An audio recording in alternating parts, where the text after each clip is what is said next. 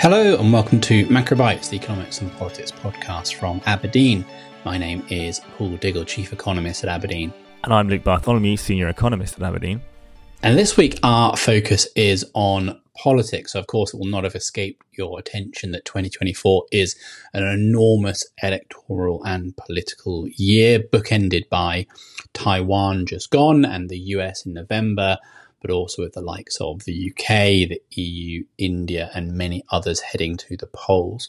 So, we're going to talk on this episode about some of the crucial economic issues at stake in these elections and why they matter to investors. Now, overarching all these elections are, I think, unifying themes of political polarization, geopolitical uncertainty, the changing nature of globalization. some have called 2024 an acid test for democracy. So we're delighted to be joined by Lizzy Galbraith, political economist here at Aberdeen, to discuss all this. Welcome, Lizzy. Thanks for having me back again, Paul. So let's start, Lizzy, with Taiwan. Can you give us a very quick summary of the results to bring our listeners up to speed? Yep, so uh, the pro independence Democratic Progressive Party candidate, uh, William Lai, won the presidential election. Um, it's an unprecedented third term for the party. However, uh, they lost their majority in the legislative, so the DPP have failed to, to win an outright majority there, and that's going to temper some of the policy making going forwards. So, what we've seen is really sort of broad continuity from the previous election election um, to to now no real huge changes in terms of the political landscape in Taiwan.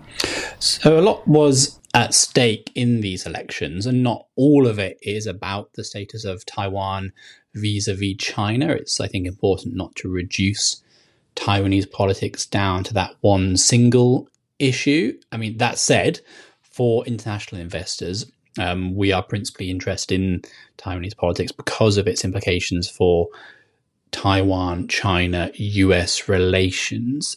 In that regard, then, Lizzy, what's has this election increased cross strait risk?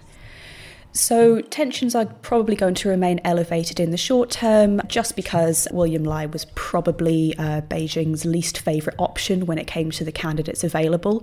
But really, given that we've just seen uh, one DPP president uh, sort of move on to another DPP president, we've not seen any huge change in the relationship between Taiwan and China as a result of this election. Really, the bigger risk factor here is actually going to be the, the US election, which is probably the, going to be the main driver of potential risk in, in the region over the next 12 to 18 months. The US election, depending on what happens there, has the potential to introduce quite a lot of policy uncertainty, potentially inconsistency in how the US approaches um, its strategic ambiguity policy as well.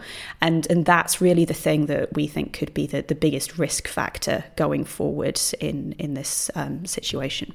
So, just building on what Paul was saying there about the importance of US, Chinese, and Taiwanese relations in terms of the global economy, of course, the real importance is of, of Taiwan as a chip producer within the global economy. It's a topic that we talked about back with Chris Miller last year in his book Chip Wars. But Lizzie, you were saying there that perhaps the most important thing that's affected cross strait dynamics or may do is the US election. We had last week, uh, as we speak, the Iowa caucuses, which Trump won very handily. Ron DeSantis has left the contest. And as we speak today, it's the New Hampshire primaries, which Trump looks set to win uh, as well. So to ask the question bluntly, I mean, is there any chance now that Trump won't be the Republican nominee? Um, I think, absent all of the polls being extremely wrong, no, uh, uh, it looks like he's really on a glide path now to, to the nomination. Uh, he's he's leading in all of the, the polling in all of the Republican primaries. It's unlikely we're going to get much further, I think, unless uh, Nikki Haley has a, a very surprising turnaround. Um, and yes, I think it, it we are uh, moving to a situation where Trump is going to be the de facto nominee um, pretty pretty shortly. We've also seen a majority of congressional Republicans already endorse him, so it really does feel like the Republican Party is now is now moving pretty firmly behind Trump as well, um, and he certainly retains a very very strong level of support across the Republican primary base. So the general election is looking, therefore, to be a repeat of the Trump Biden contest of last time. What are the polls currently saying about how that contest will go? So at the moment, Trump holds a narrow lead over Biden in head to head polling at a national level and has done since November. Uh, voters are particularly negative on uh, perceptions of the economy under Biden, and they have quite a few concerns about Biden's age as well. Crucially, Trump is also polling very strongly against Biden in the six key swing states of Arizona, Nevada, Georgia, Pennsylvania, Wisconsin, and Michigan. Now, Biden won all six of those in 2020 by extremely narrow margins, and those are the states to look for as Trump's path to victory uh, relies on flipping at least four of those states back to the Republicans in the election this year. Now, it's interesting you say, Lizzy, that there is this perception um, that the economy is a weakness for Biden, and it's certainly true that consumer sentiment and other confidence indicators have been extremely weak over the last couple of years. Indeed, have been running much weaker than actual the real economy has been, given you know how strong growth has been, how low unemployment is. Um, some people have even called that the so-called vibe session. This idea that it's not so much that the economy itself that's in recession; it's just that the vibes are extremely poor. I mean, it's also been quite frustrating for us as forecasts because uh, typically consumer sentiment is seen as this forward-looking indicator. It tells you something about where the economy is going to go, and the, the weakness of it has sort of implied that the economy is going to deteriorate, and that hasn't happened yet. In fact, most recently we've seen that sentiment has picked up a little bit and is maybe starting to catch upwards with the strength of the economy. So perhaps there is the possibility that the economy, having been a source of great weakness to the Biden campaign, could, as we get closer to the election, become something of a source of strength. Of course, that does depend on the economy not falling into an actual recession rather than a vibe session this year. But let's assume it is Trump who who does win in November, and I'm sure this is a topic we will revisit, and there's lots to say. But broadly speaking, what would uh, a second Trump term mean? So, based on what he's said so far, a, a second term Trump presidency would mean quite a big divergence from the policies that the Biden administration's um, been focusing on over the last four years. So, particularly in areas like trade, Trump is proposing policies like a universal baseline tariff. Um, he's proposed this to be around 10% on the majority of goods imported to the US. Um, he's also proposed additional tariffs on countries that have unfair trading practices that negatively impact the US. So, potentially, some really uh, volatile trade policies um, under Trump. Geopolitically, we'd also likely see a more hawkish approach to China. Um, not to say that actually the, the Biden administration has overseen a necessarily a huge improvement in US Chinese relations, but we'd certainly go back and, and see uh, probably a more volatile relationship with, with China. And there may be a watering down of strategic ambiguity under a future Trump presidency as well that would affect um, cross strait relations, as we mentioned um, at the start as well. Trump's also more likely to pursue a, a potentially isolationist policy um, in some areas. You may see the US um, be less inclined to intervene overseas, but we saw in his first term that sometimes they actually uh, became more inclined to take military action as well. So there's potentially less reliability in US geopolitical strategy. Sometimes we may see them um, seek to end involvement, as Trump has pledged to do in Ukraine. In other situations, you may see the US actually go beyond what has um, been the case under President Biden.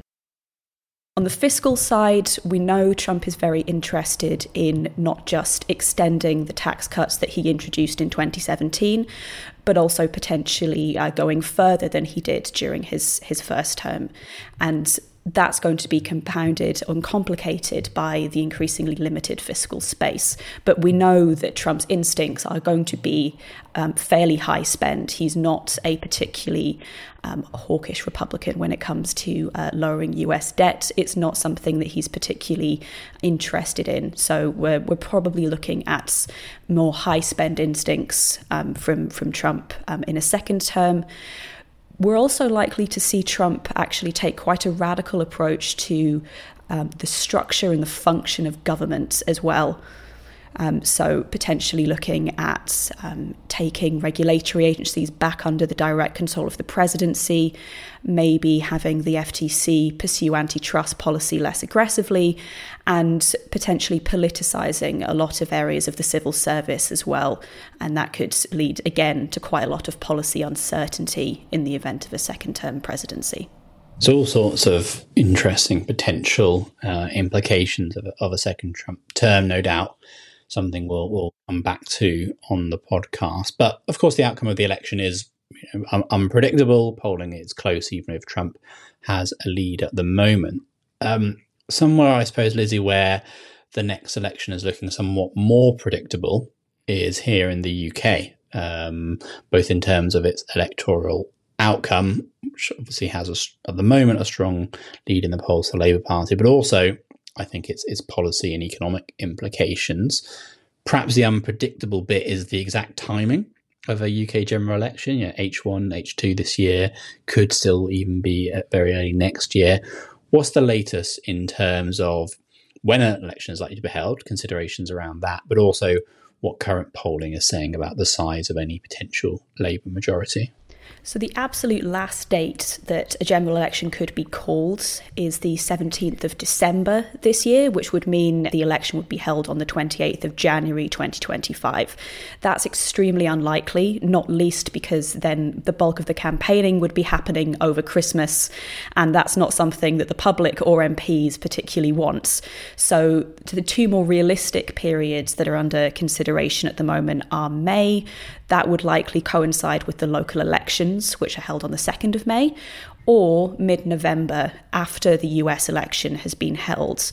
November is more likely, uh, given that the current polling deficit, uh, the Conservatives remain um, 20 points or so behind in the polls at the moment, and it's very unlikely that any meaningful change in the polls would be would be made in the event of the government going for a May election.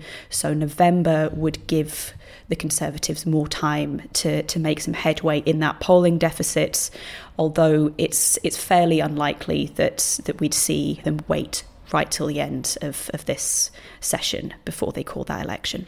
Yeah, no one wants to be uh, to be campaigned over uh, on over Christmas. Um, but what what would a a Labour government mean then for for the economy for investors? So I think the big thing that we'd see is a shift towards a more interventionist industrial policy. So we're likely to see a Labour government change the fiscal rules that would allow more borrowing to fund infrastructure investments.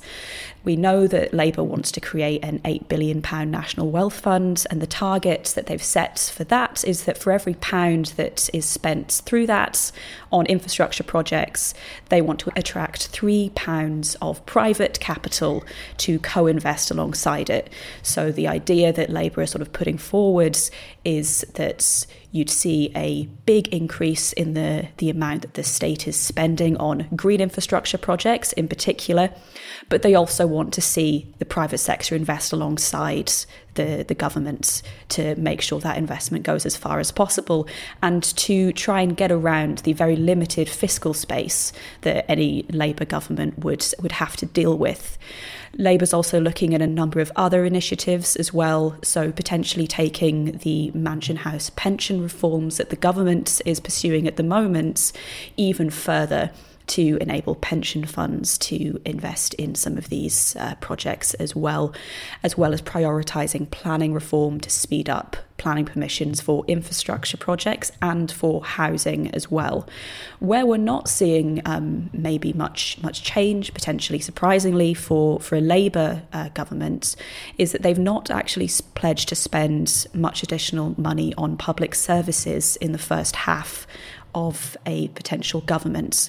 So all of the the the fiscal room is effectively being targeted towards these these infrastructure plans with the hope that that can generate economic growth and that can then be used to to fund um, additional public sector support but we're seeing them take a, a different approach to to previous um, labor leadership plans and it's looking like um, it's heading more in a sort of Bidenomics direction than necessarily a Blair style or a Corbyn style uh, policy platform. So, another place where the election outcome is looking pretty predictable is in India. Now, we discussed India on a recent podcast. It looks very likely that Modi will win a third term there. But what's at stake, do you think, Lizzy, in India's elections this year? So, as you said, I mean, it's, it's extremely likely that, that Modi's going to win a third term. His approval rating is currently 76%, and that level of endorsement is going to lead him to pursue largely the same economic and social policy trajectory in a third term. One thing that we know he's going to be focusing on is this Made in India strategy, his sort of key industrial policy that aims to boost domestic manufacturing.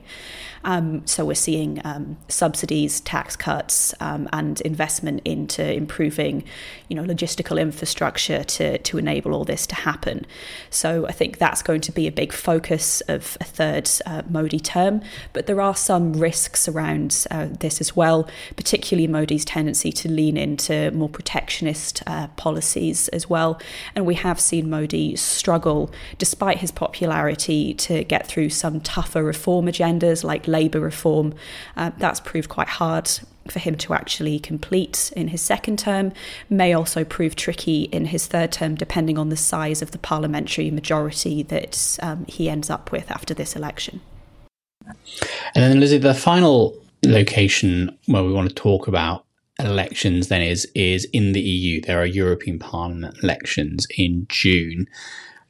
Now, the standard worry I think that many investors have when it comes to European elections is of a far right populist takeover. And those worries have been given some extra impetus recently by the success of Geert Wilders in the Netherlands, the AFD's polling in Germany, Le Pen support in France. But I wonder if that is all perhaps a little bit of a red herring, or at least there are clear counterexamples to that shift um, in things like the far right being defeated electorally in Poland um, with Donald Tusk recently, or parts of the the far right being hemmed in by European institutions being kind of um, forced to be more conventional by institutions and strategic realities. Meloni in Italy would be an example there. So, what are your expectations heading into this European elections? Should we fear a big far right surge in Europe?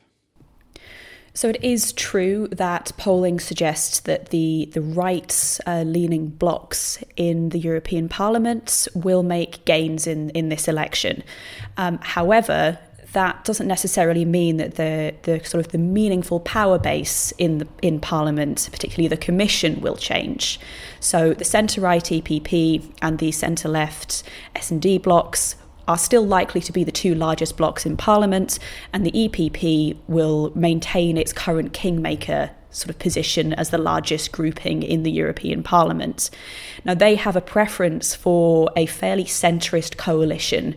Um, they they they quite like having um, something that sort of covers both the centre right, the centre left. Maybe if the if we do see a very meaningful shift to the right, then some of the the more right wing blocks would have to be brought into this coalition. So the ECR, for example, um, which has Giorgia Meloni's Brothers of Italy party as a as a member, but we're not going to see the populist right grouping sort of enter into a, a coalition and sort of end up with um, a position in the European Commission. So I think it's it is something notable that's happening, as you said, particularly in countries like Germany and France. It's something that is worth noting um, in in terms of you know mapping out what what may happen in their national elections um, in a couple of years' time. However, really, we're likely to see a commission after these elections that looks very similar to the commission that we have now, as the parties that are part of this current coalition will still likely be the largest parties that form the next coalition as well. So we're not going to see a big shift in the true power base. We've also seen the European um, Parliament become very good at absorbing these sort of far right populist movements as they come along and sort of slowly integrating them or isolating them into the sort of the, the structure of the commission and the structure of, of the parliament. So I think it is probably overdone to say that it's going to be a sort of a massive takeover of the the European sort of structures and power bases. They will have influence if they do very well in these elections. You may see, you know, the you know the debates around immigration and um, the green transition have to take into account some of those more right wing views, but it doesn't mean that there is going to be this enormous shift in the way that the Commission approaches anything, because the, broadly speaking, the same leadership are going to be in charge after this election. All right, well, I think that is all we have time for this week. We'll no doubt be revisiting many of these topics throughout the year as we get closer to the elections and get the results. But for now, please do allow me to remind you to like and subscribe wherever you choose to get your podcasts. And then all that remains is for me to thank Lizzy for joining us today and to thank you all for listening. So thanks very much and speak again soon.